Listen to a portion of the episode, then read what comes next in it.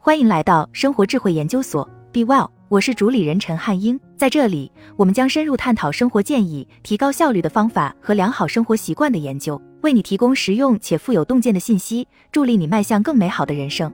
我看过很多文章和视频，都在谈论毒鸡汤的金钱观念，以及这些观念是如何阻碍实现财务自由的，以及影响建立可持续的长期的财富积累。但是我不喜欢这个词，因为它被滥用了。不过，我们对金钱常常持有错误的，甚至是毁灭性的认知观念，这倒是真的。最明显的有毒观念是金钱是邪恶的，或我不擅长与金钱打交道。我们都知道这些是错误的，钱肯定是好的，如果你用的对的话，并且每个人都可以学会通过正确使用金钱而使自己变得更好。但我仍旧发现还存在着一些更深层的、更隐蔽的毒鸡汤金钱观念。清除他们的第一步就是要有清醒的自我认知：一，只有赚更多的钱，我才会快乐。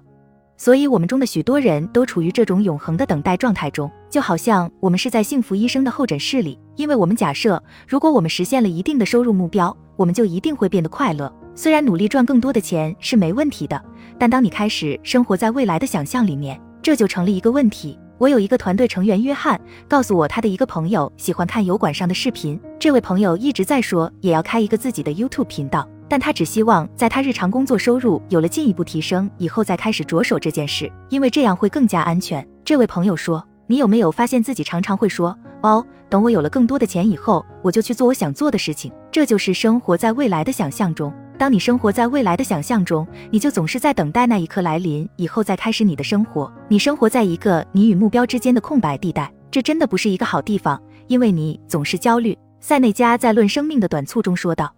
对于那些必须通过巨大的辛劳才能获得东西的人来说，生命不可避免的不仅会非常短暂，而且会非常痛苦。他们辛苦地工作去获得自己想要的东西，他们急切地想要拥有收获。与此同时，他们从来都不考虑那一去不复返的时间，他们从来都不去想如何结束他们的痛苦，而只是想去改变痛苦的原因。告诉你一个小秘密，你现在已经可以开始快乐了，即使我在银行里没有一百万美元。当然是的。二。你需要一门生意来实现财务自由。有些人想在某个年龄退休，很多人出于某种原因比较喜欢四十岁这个数字。人们已经算过了，如果你想在四十岁前退休，预计未来每个月需要花销四千美元，那么你至少需要二百五十万美元的退休储蓄。在这种情况下，因为你并没有什么其他的固定收入，所以这个数字才显得很大。但是如果你有固定收入，你仍然需要为退休生活积累大量的财富。这就是为什么许多励志演说家会提议你拥有一门自己的生意，因为很少有人能通过工作成为百万富翁。不过，虽然拥有一个能够盈利的生意是很好的，但你真的不需要成为一个全职企业家。财务自由就是要有选择权。例如，我就有以下多种的收入来源，所以我在财务上是自由的：在线课程的销售收入、图书版税、联盟营销收入，我还拥有一些房产的出租租金。最后，我投资了一些被动投资项目。比如标准普尔五百指数基金，当然其他人也有不同的做法。Mr. Money Mustache 是这个领域最著名的博主之一，他从自己的薪水中就实现了提前退休。有很多的方法可以用来实现你财富自由的目标，但记住，不要相信网上那些告诉你说做某事只有一种方法的人。三，金钱比我的时间更重要。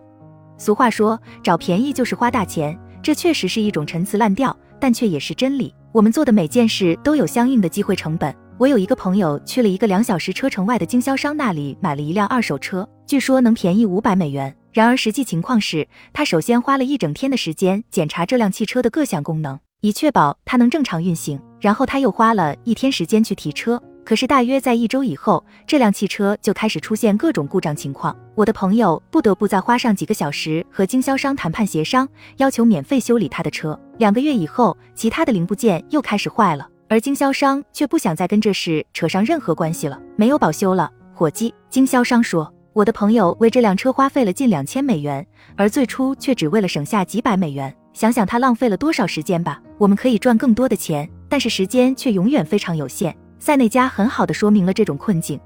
面对你所惧怕的一切事实，你表现得像凡人；而面对你所渴望的一切事实，你又表现得像神仙。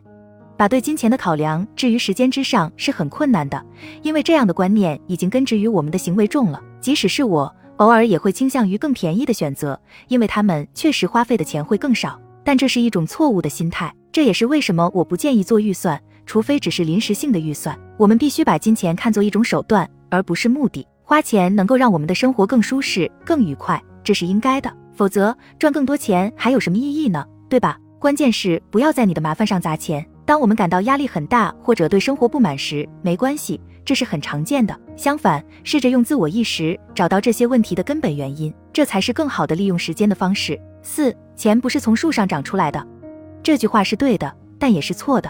这种陈词滥调的观点的问题在于，它让我们深深陷入了一种匮乏的心态。但是，积累可持续的财富，并不等于是要紧紧抓住你赚到的那一点点钱不放，这其实是创造价值的问题。正如金克拉曾经说过的。如果你能帮助足够多的人得到他们想要的，那么你就会得到你生活中想要的一切。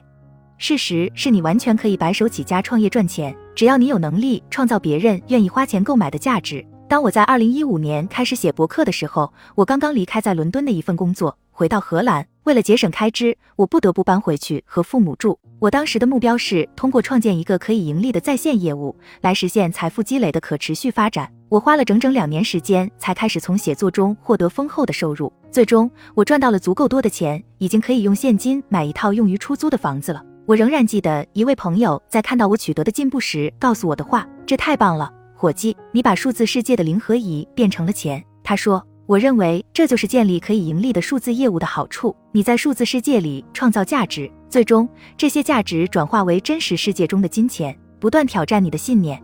人们很容易陷入一种特定的思维模式，这就是为什么我不断检查自己的思想和行为模式。有一天，我在跑步的时候，思绪像往常一样涌上心头。一段时间以前，我非常喜欢曾经在库拉索的旅游，这就导致了以下这样的想法：我应该赚更多的钱，这样我就可以更多的旅行。和我应该做什么来赚更多的钱？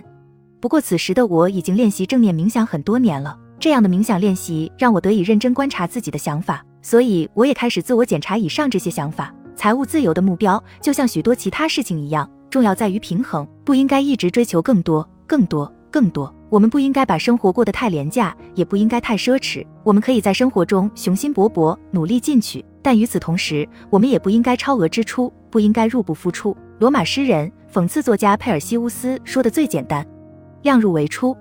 好了，以上就是今天的分享。如果您有什么看法，欢迎在下方留言与我们交流分享。期待我们下次相遇。